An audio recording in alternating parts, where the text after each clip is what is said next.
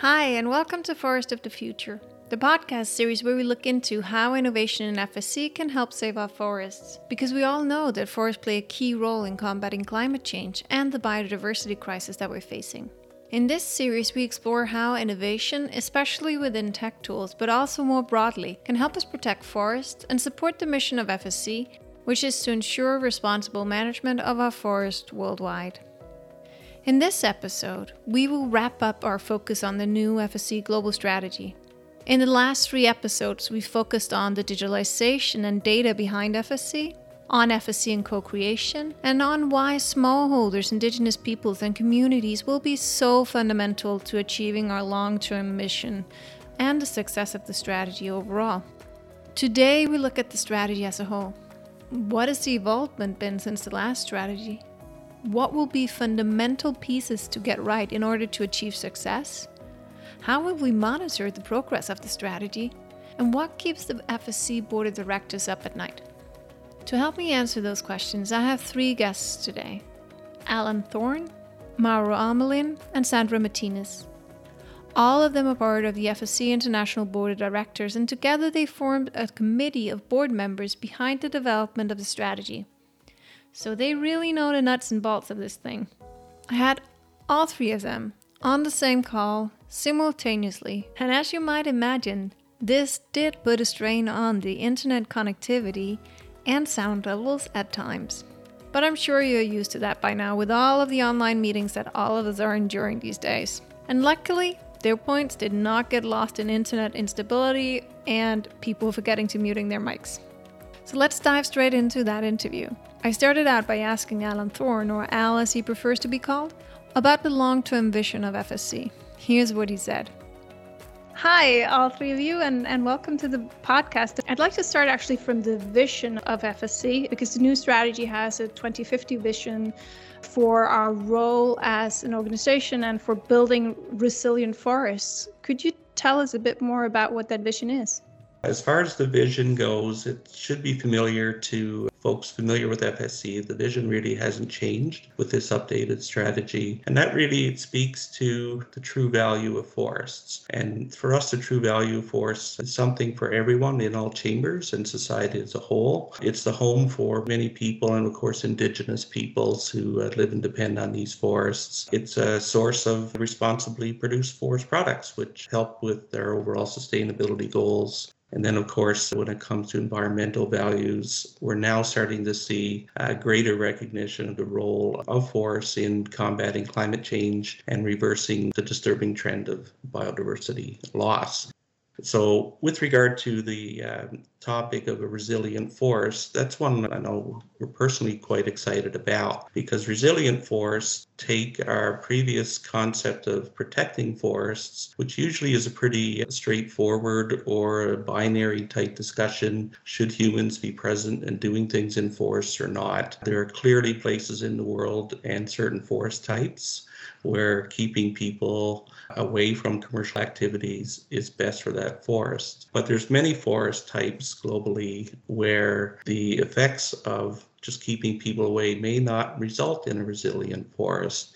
For those people, especially living in the Pacific Northwest of North America, we've witnessed some nasty fires over recent years. Australia, and the concept of resilient forest is working with nature and understanding that uh, there's some things we can do to increase the probability of keeping those forests in a good, solid ecological state. And sometimes human activities can actually make that better.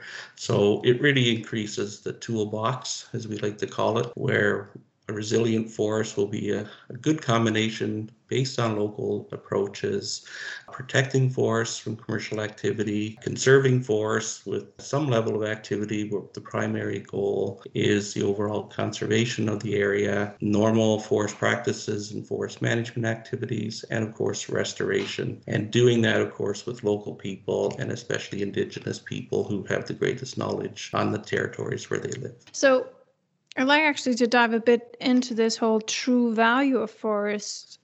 So, what do we mean when we say we want society as a whole to realize the true value of forest? The true value of forest to me is that the fact that the forests are there has a huge value to not only the local area but the globe as a, as a whole in protecting biodiversity in probably being our number one defense against uh, human caused climate change. Sources of employment and well being, spiritual well being. Oftentimes, we would look at forests as something in the way for other development causes. And now we're starting to learn that the forests themselves have huge value. It may not always be measured in dollars and cents, but it has a whole pile of other values that we're quickly learning. Mark? Yes, I, I think uh, this this this topic make uh, the strategy a little bit different because it's not more regarding, as I said, in hectares, but it's we, we have the mission and the opportunity here to give the opportunity to society to recognize forests as an important natural asset. And and this is natural asset is not only regarding wood, but it's to storing carbon, producing fresh water, and conserving biodiversity. Uh, in summary, uh, uh I think this could be a big proxy for climate issues. And having the society aware about that, it's very important for us and it's very important for FSC. I think this is completely linked with our mission. Mm-hmm. Mm-hmm. Uh, Sandra, I'd actually like to move to you because I've I've been around FSC for quite a while, 15 years actually, if not more, and I've seen my fair share of FSC strategies over the years. What do you think makes this, this one different? We tend to think that something because it's different is going to make um, a difference. I think this strategy, what is trying to do is to ensure that the vision that was defined in the last strategy gives continuation. So we are giving time in order to ensure that we will achieve the goals we have set. Mm-hmm. Mm-hmm. What I hear you saying is that the biggest difference is actually that there's not that big a difference, that we're allowing ourselves a continuation. Am I understanding you right there? We are building on the past in order to make sure that we achieve this goal that we have set up. Maybe I'm so conservative in this way because I think also based on my experience in this system, we have always created a lot of expectations and we haven't been able to deliver on that. So we want to make sure that what we have started and that we were not able to achieve in the last strategy, we want to make sure that now with experience over the 25 years of uh, existence of the FSC, that we are going to be able to make sure that we prove the impact of the of the organization on the ground. So that is why I, I said different in the essence of the document. Yes, there are some elements there which are complementary. I would say instead of saying so different. Mm-hmm. So, what are then the complementary parts? What is the development then? I think the development on this process is basically the, the goal, which is talking about the uh, importance of uh, smallholders and indigenous peoples on tropical forests, which is a, has been a challenge within the organization. So this time we are really putting a huge effort and a huge importance and um, emphasis in this process. From my perspective from the social south, this is so important because we need to make sure that within this uh, whole dynamics of working at the international level, we need to make sure that this come down to the local, and then the force of the markets in the north are able to push also the markets in the south, and that that that really takes seriously this issue, which is not um, an easy challenge. But we, if we don't go into that, we, we will be failing, basically, from my perspective. Mm-hmm, mm-hmm. You're breaking up a little bit, but I easily gather from your answer that one of the big developments is really the strong focus on Indigenous people and smallholders, especially in, in the global south. Mauro, would you agree? Is that the most important development for you as well? I, I think this is it's very important, but the the main difference for me, I think uh, is the, the approach to build this strategy was different. I took part of the construction of the first strategic plan. And being the first, we use a more, how to say, conventional approach for its elaboration. And this has completely changed the, the approach to build a, a, a strategy. I think we have more here the idea to be more flexible because have this kind of a five years planning it's very difficult right now because everything changing in three months. And i think this flexibility being in the root of this global strategic plan it's very important for us because we need to encourage the innovation that always appears among our members and this is it's it expresses in the idea of a co-creation. We need to strengthen the partnerships and and be very flexible and very fast to change the partnership or to change the partner if we want to achieve that result.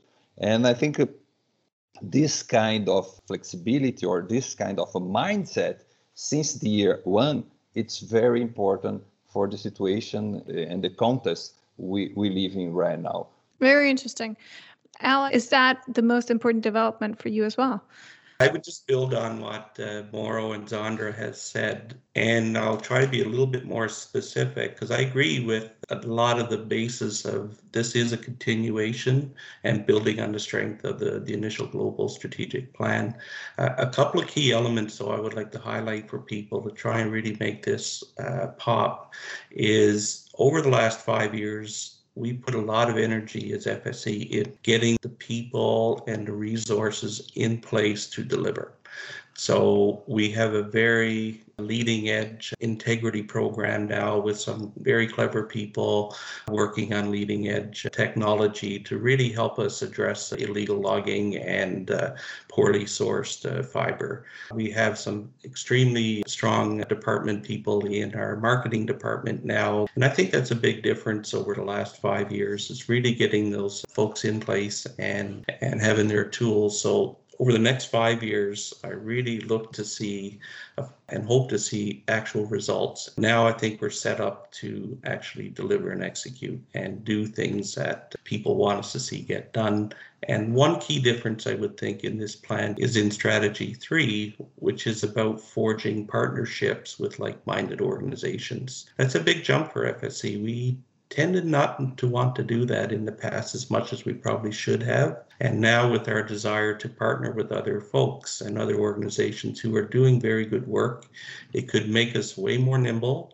We could get results a lot quicker and actually deliver value for our members because they'll see they can get these results a lot uh, more efficiently. Do you see that partnership building as something completely new or something that you've already seen sort of creep into the organization and now just embedded into the strategy as well?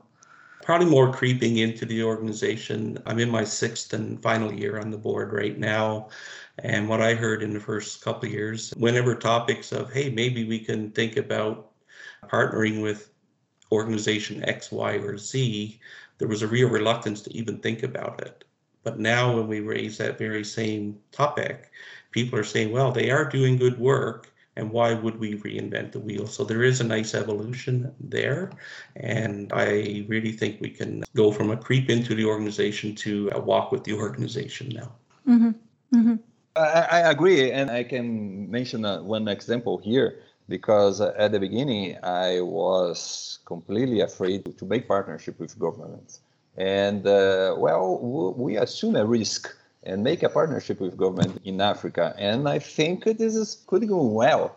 And and because government is different around the world and is not regarding only to the country or to the continent, but uh, maybe with the next governors or president of that country could not work but right now works. And uh, we need to assume some risks in, in, regarding on partnerships because it's a different vision and uh, maybe a different way to do something but it's important to to assume some risks and to boost our results.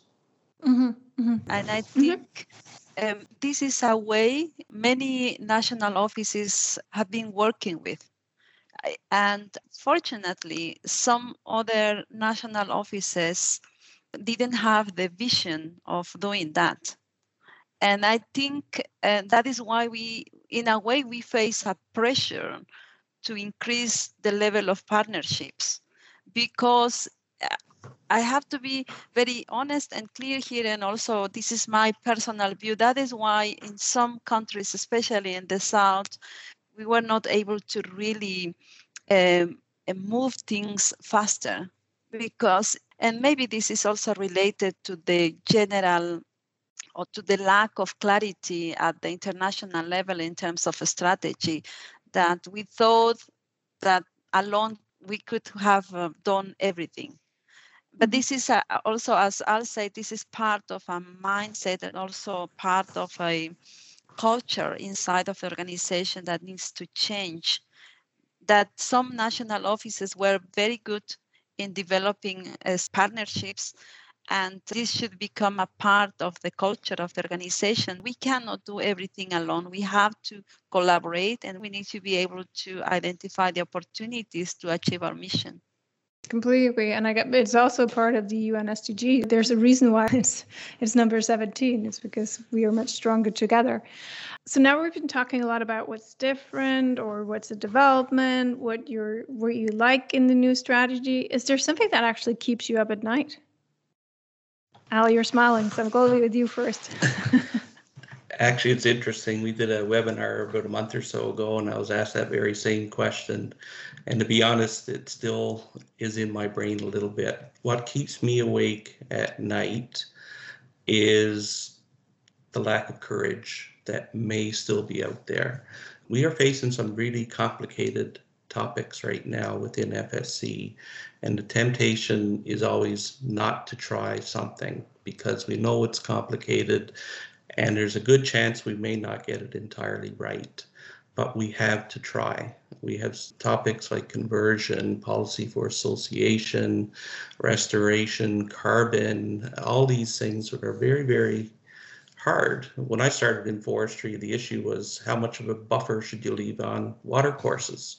that's relatively easy. so we were able to do a lot of that good work early, but now we're facing some of the really hard ones. Our core strength is collaboration and co creation, which means sitting down with people of different viewpoints, listening to each other, and really pounding out an approach that just might work. And we usually find that we actually have more in common when we do listen to each other than we initially thought.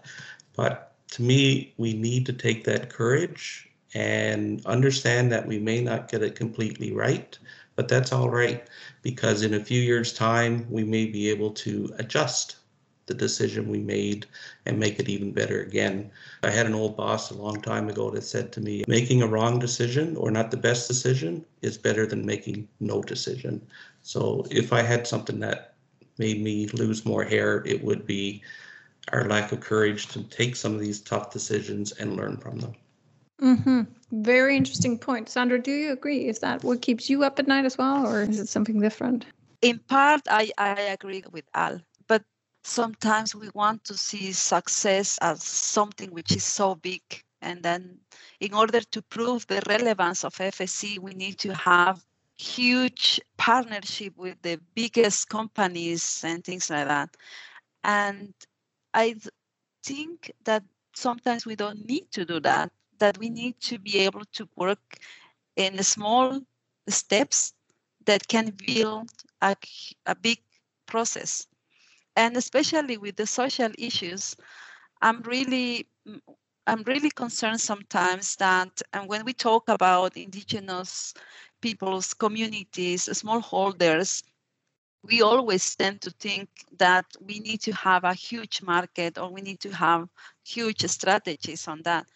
And social issues related to those groups or in general to, to forests with those groups, they need time. And we need to have a stepwise approach and to understand that uh, partnerships with those groups needs time and the success can be big if we have some patience, some clarity, and some uh, strategy that can say to us, okay, we know that we have achieved something important in this level with these key or strategic countries.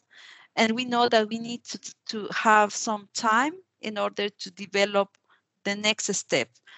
But while we are working here, we need to start building and preparing this path in order for them to be ready to go there and start really creating this collaboration even within the FSC network, the national offices are completely different. But how do we create these collaborations that help us to really move faster in the long term? So for me, these are the two elements. Yes, courage to make the decisions, but also how do we prove that we are really making a difference in, in areas where we can see an easy or taste a, a fast result. Mm-hmm. So, courage, moving faster, and enabling stepwise approaches and building bridges. Mauro, do you have other stuff that keeps you up at night? For me, it's the, the outcome. It's how to keep FSC relevant or to make FSC relevant and recognized by the society as a very important tool to conserve forests, to make tropical forests economical, to make companies and also smallholders and communities happy to conserve forests in terms of production and conservation. And I think this is very important because for me, the main mission of this strategy is change FSC for a tool from uh, just a, a, certification for a wood or non-timber forest products for something completely new, completely indispensable on the, the life of people. And I think this is the main challenge we're facing and what we try to, to deliver with this new strategy here right now. And well, if not happens, I will be very frustrated in some years. Could you put a bit more words to that for people who potentially haven't read the strategy? So, what do you mean when you say we should move from just being a certification tool to being something that's indispensable in people's life? Well, we now we have a, a scheme, a very successful scheme. I think this is the, the biggest in the world. We certified properties. We cert, just certified properties. And the idea here in this, this strategy, we have the concept with a landscape approach. And the landscape approach is not more regarding just a, a, forest here or a forest there in that property, but using the concept of sustainable development, using the concept with our 25 years of history and lessons learned that we have, we can move from this idea to sustainable forest management to sustainable landscape management. And how to say contaminate the, the other sectors and using uh, what, what we learned about production, uh, forest productions for the grains, for soybean, for cattle ranching, and working all together because a forest and a property with forest here, the neighborhood have cattle, have soybean, have other cultures, agribusiness cultures, and we need to change their mindset also. I think this could be a, a difference and could have the, the, the conditions to change the FSC not just for forests, but FSC uh, steering the land or the landscape in a broad view. Mm-hmm. I think we may have to dive even deeper there because if you haven't read the strategy, if you haven't really paid attention to the discussions here, that sounds like that you're looking for FSC to move into certification of other commodities as well. And I'm not assuming that's actually your intention. I think this for sure is not our intention, mm-hmm. but uh, we can use what we learned to to change other opinions also because what FSC did on the last uh, 20 years was change the concept about forest management is not a destructive action. Mm-hmm. It, it's the opposite. It's a conservative action. And what we can help others, it's okay, you have a land. You don't need to clear cut all the land to, to make money with that.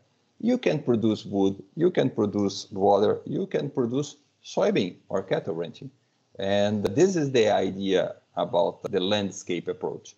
It's not just focus on the property here, but mm-hmm. to try to spread the idea of sustainable development for the neighbors and uh, maybe certify the landscape as a forest friend landscape. It mm-hmm. could be possible, but we need to have a, a lot of courage to take this step. mm-hmm. Al, you look like somebody who wants to chip in here. Yeah, I just want to build on what Mauro has indicated. What we are learning now from people who have been in the system for a while, and actually society in general, is just telling them that we're certified isn't enough. Mm-hmm. It had a novel impact early in the days, but after all these years, it's not enough. We need to tell our story. We need to tell the real impacts that are being made on the ground that make a difference for people. And that's kind of what I was trying to suggest earlier with putting a lot of infrastructure in place these last five years, collecting that information, even in a way that we can analyze it. Most of our information was in paper form, and how can you query a database that's in paper form? So now we're going to tell our story going forward a lot better. So if people want to know the impact we're having on communities in a certain region, we should be able to tell that. What difference are we making on certain endangered species? How can we do that? And related to that, people want us to scale up our impact. So working in certified areas is good. Uh, we're just over 200 million hectares, whatever that means, but it still means there's a lot of forest that's not certified. So in the strategy we talk about, as Mauro has indicated, working outside of management units, the key part here, so that people don't get afraid, is that where there is a will. Mm-hmm. Because many organizations government, NGOs, industry say, boy, we're doing some good things in our management unit. Some distance down the road, other organizations are doing good things. And in between, we have a third group that says, wow, you guys are doing some good stuff. Is there a way we can get together and really scale up our impact? I work in the north in Canada, and I have seen some amazing examples of exactly that where suddenly millions of hectares are now being scaled up as far as impact for people getting together basically saying hey you're doing some good things can we mirror that here when there's a will and some real value and benefit for people we can do great things the key there is not to spread ourselves too thin people are really busy and sometimes we can actually have a much better impact with willing partners in a short amount of time and, and actually deliver a result that saves you time down the road. Does all of this also come down to looking into new tools like certification of degraded forest areas or protection standard or other sorts of tools in the toolbox? Or how do you see this play out in connection to landscapes? I think you mentioned a key point here forest recovery or forest regeneration. It's a huge space for FSC to act on that. And we have the expertise, we have the knowledge to how to do it. And we, we don't need to, to develop a kind of a new methodology to recover forest, but we need to, to develop a way to look to that reforestation and a way to guarantee that it's doing in a good way, in a good sense, to guarantee the forest service or the ecological service as a natural forest and respect social issues and be adequate for that area. And FSC could deliver this kind of a certification. I think this is mm-hmm. very important for us, and it's a very key component on this strategy right now all of this is really interesting for me who's been around for so long and Al I actually picked up on some of the stuff when we talk about what keeps you up at night which is really this having the courage to make some of the difficult decisions in an FSC organization where we gather a lot of different interests who have a lot of different opinions. And in you as a board were successful in creating a strategy and within that membership which sometimes can get pretty tense because they don't necessarily agree on what we should do or not do. So how did you succeed in doing that? And, and did you learn something here that we could copy into other processes? I think Loa we really as team had a lot of conversations with the secretariat on the importance of making sure that we were able to run a proper process of consultations we were able to run quite an important amount of webinars. We didn't call them webinars, we called them dialogues because we wanted to create a little bit more of discussions. And we had two sets of surveys consultations processes. The process was also uh, supported by previous work done by external people. So we didn't go into the information just by hearing. We had a lot of backup information done by professional consultants outside of FSC which were able to give us clarity on the tendencies and also data that was uh, very useful for us to decide on what were the main directions that we should ask the membership to consider. So that was very important. So Al, mm-hmm. if you want to mm-hmm, comment yeah. In any process, it has to be very clear what the scope of this particular project is, which implies what is out of scope. So I think for us, one of the things that helped us succeed is it was pretty clear what it was we were trying to do and what problem we were trying to solve or what opportunity we were trying to capitalize on. So make sure that's crystal clear to people what it is we're trying to do and what desired outcome we want to do. And I think the second thing that helped us, because you're right, we have 10% of the members that are, are very active and we're extremely grateful because we learn a lot from those folks. But we also have to listen to the 90% that don't tell us much. And that's not as easy. So the second thing I think that helped us in this process is instead of just saying, hey, we had three webinars, two consultations, and something else, and try and force people, hey, we listen to you. We actually took an extra step that after the consultations, we put a summary document together that said, here's what we think we've heard, and here's what we've decided to do with that information.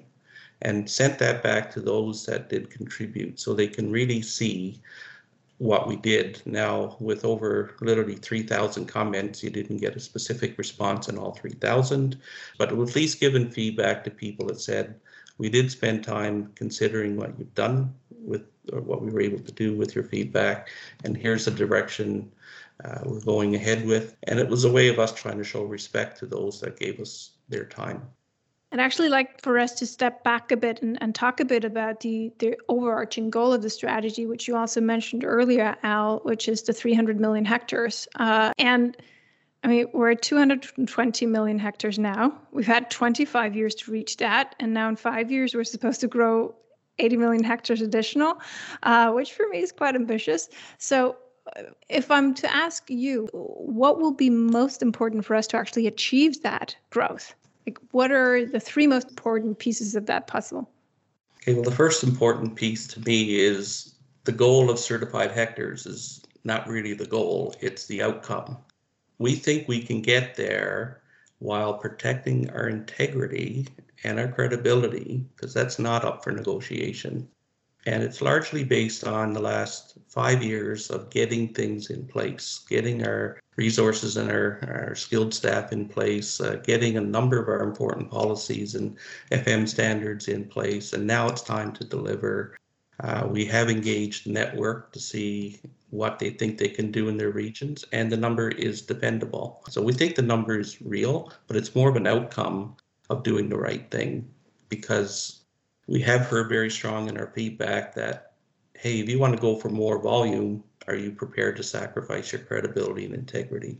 Which is the answer, of course, is absolutely not. That is paramount for us this is a long game. This is not about uh, some short term uh, volume number. So we have all the building blocks in place now. We need to be able to look our environment chamber friends in the eye and say, hey, look, we are making a difference on these endangered species. We are maintaining and creating resilient forests for our workers out there, we can look them in the eye and say, hey, look, we recently passed our uh, chain of custody ILO indicators. This is a huge step in the right direction. Build credibility with them and, of course, with communities. And then for our industry friends, is give them the values that says, uh, hey, look, yes, being certified is great, but here's how we can help you communicate the real difference you're making to help you with your customers and your overall corporate social responsibility. And I'd actually like you to be a bit more specific. yes, that was a very lofty answer. so, so, what? So, uh, more tangibly, what do we need to get right to make that growth possible?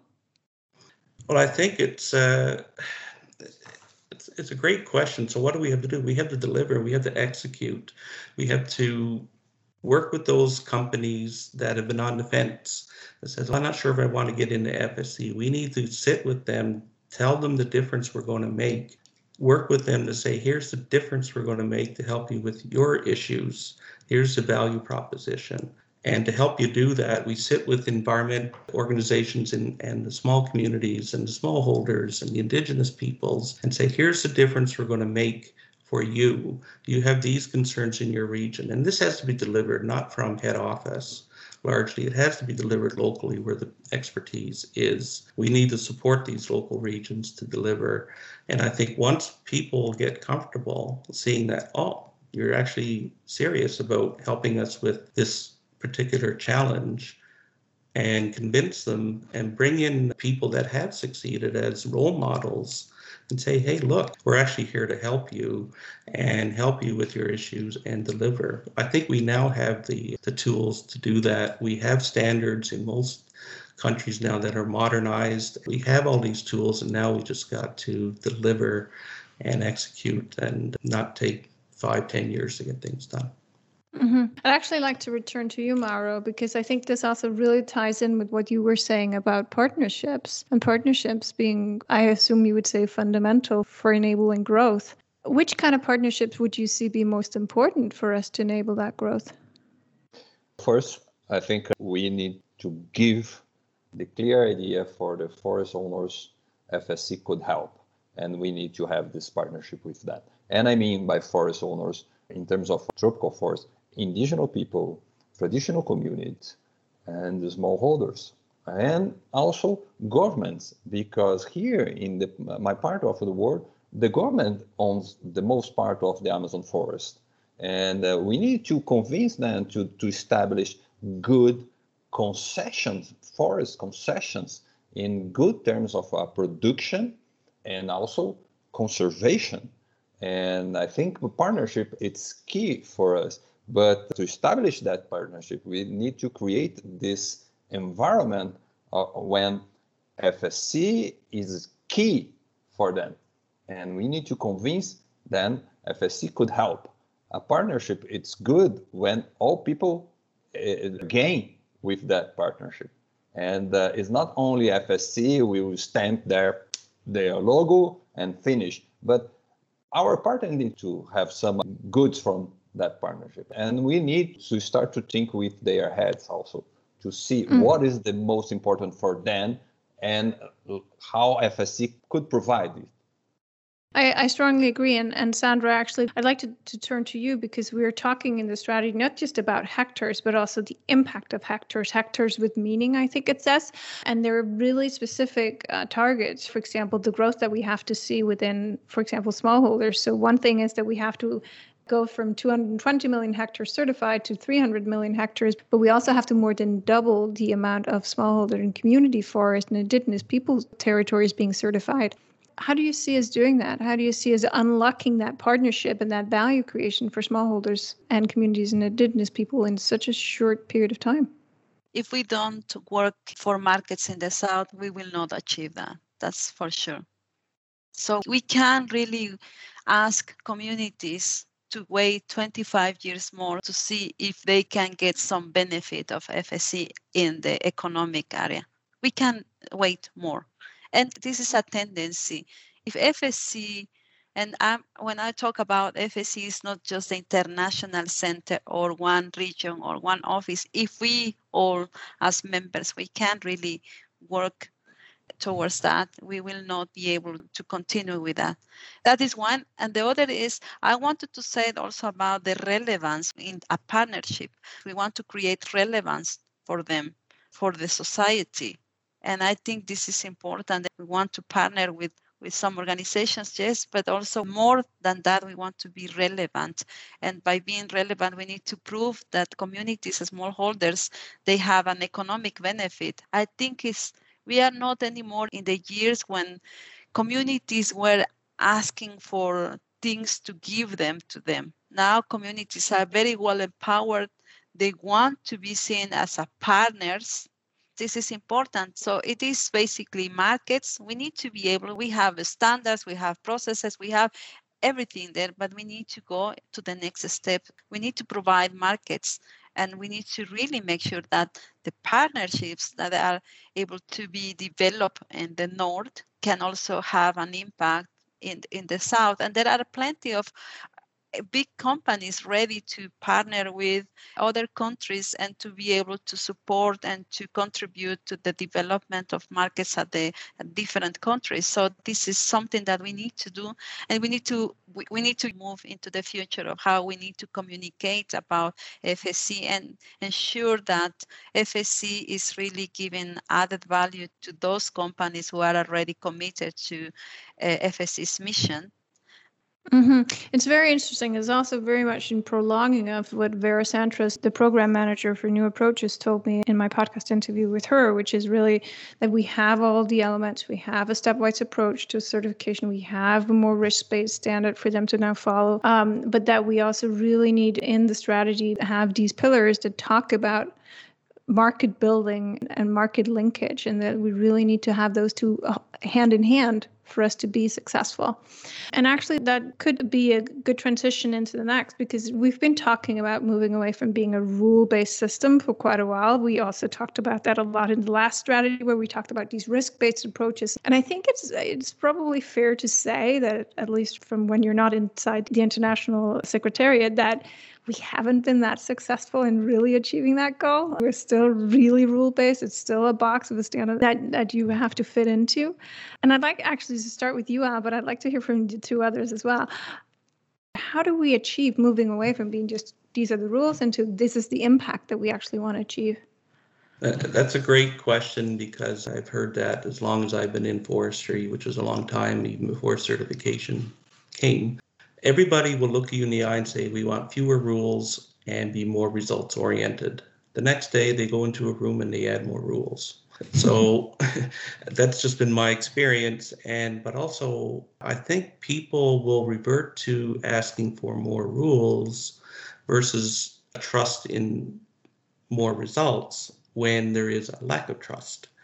And uh, lack of trust will lead to more rules. And I do sense now, being optimistic, that as we continue with the partnerships, as Mauro very well explained, especially with governments, my goodness, uh, we have to find those governments that are willing partners. They control, I think, over 70% of forest globally. So we need to come to them with solutions to their issues.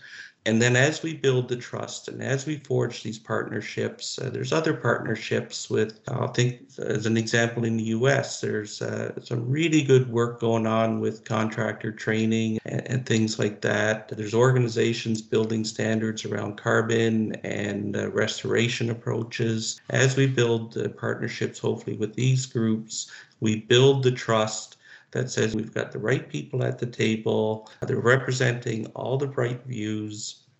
And now let's focus on the outcome. Mm-hmm. And I really do hope that in the years to come that we will start seeing fewer indicators. Uh, the strategy actually speaks uh, quite strongly about streamlining. And streamlining to me, again, there's some trust issues. People say, hey, what's streamlining, Al? Are you trying to cut corners? No, it's integrity and credibility of our system remain priorities one and two and three. We're not cutting anything there. Streamlining is about getting rid of redundant and unnecessary paperwork and process without reducing our desired outcome. There's so many areas that I've heard people say, oh, these people could easily be certified today. And then we mm-hmm. would say, why not? Why are they not certified? And that's what we got to tackle. So as we get this momentum, I really hope that we will actually reduce the numbers of indicators and process like things. But it, to me, the key is building that trust, and you build the trust by delivering the results that people want to see. Mm-hmm, mm-hmm. Um, I'd like to ask all of you something that I know is important to you guys, which is basically when you create a strategy or any strategic document really there's always this lovely process. You make plans etc and then you finalize it and then it runs a pretty high risk of just being put into a drawer in somebody's desk and then you pick it up once a year to evaluate the impact and that's about it. How do we make sure that this strategy becomes a living document and that it actually gets truly embedded into the organization and, and how we work? That's been my fear too and i've been involved in too many other strategy documents that end up in drawers or shelves and you dust them off maybe. But i think we've anticipated that and there's a couple of things that will make sure this thing remains functional. And again, when we wrote this, the intent was that people will actually use it to make their lives easier and deliver better results. So we focused on 24 desired outcomes and we didn't get it to the KPI level that many wanted us to do. Believe me, they were pushing really hard. But what we heard was a lesson learned from the first global strategic plan where they did do indicator levels that they quickly became irrelevant within a week. So a lot of effort went into developing it and only to have it become irrelevant. So what we said was let's bring it up a level to 24 desired outcomes and then we would develop with the secretary an operating plan that's meant to be evolved and adjusted as needed. It wouldn't necessarily be only an annual plan, but it's meant to look at over the life of the strategy itself. This is meant to be one operating plan that basically tells everybody here's what's important to us these next five years, and which by default kind of suggests what's maybe important but not for now because mm. everybody wants us to do everything all the time, which of course we cannot. So the intent here is to have one functional approach that makes sense to people because if it was meant to stick on a shelf or in somebody's drawer, I'd hate to think we just wasted two and a half years of our life doing that. Mm-hmm. I have one last question for the three of you before we wrap up. I'd actually like to ask you if you think ahead, if you think five years ahead, and if I come back to you and ask, what was the single most important thing that happened on the basis of this strategy? What had the most impact? What made you most proud? What, what worked the best? What do you hope to be able to reply? Sandra? For me, will be we have grown the local markets and we have proved that there is an economic value for communities and indigenous peoples in investing in FSC. Mm-hmm. Al? For me, it'll be being able to tell people the difference we made in language that makes sense to them. It's on the topics that make the most difference to them, regardless of their viewpoint. But being able to tell our story and uh, show a greater impact as big as we can make it. Mm-hmm. Mauro? I think tropical forest certification is part of the main mission of uh, FSC since the, the creation. And I think also uh, new schemes for certification of uh, forest re- regeneration and recovery. It's one of the biggest demand from the society, and I think it could be our main legacy of this strategy. Thank you very much, all three of you. I really do hope that you're right. If we do manage to pull off all of what you've said on co creation, on developing new tools, on monitoring our impact, I'm sure we will be quite the force to reckon with in five years' time. Thank you all for humoring me and participating in this interview. Thanks, Thanks Loa. And while Thanks, they all say goodbyes and thank yous, I'll wrap up here with you guys. I truly hope that Al and Mauro's and Sandra's hopes and dreams for the next five years in FSC come true, and that we're able to unlock the power of data to prove our impact, to forge partnerships, to engage smallholders and communities and indigenous people, and to develop new solutions for forest protection and forest restoration. With this, we wrap up our series on the FSC Global Strategy and will instead return to our focus on some of the new tools within FSC. So, if you're interested in blockchain or digital audit reporting or the integrity within FSC, you should keep an eye out for the upcoming episodes. Until then, if you want to get in touch with us or follow our work, I encourage you to join our LinkedIn group. It's called FSC Digital Innovation and it's open for everyone. You can also always get in touch with me on digital input at fsc.org. I'm Loa Worm, and this was Forest for the Future.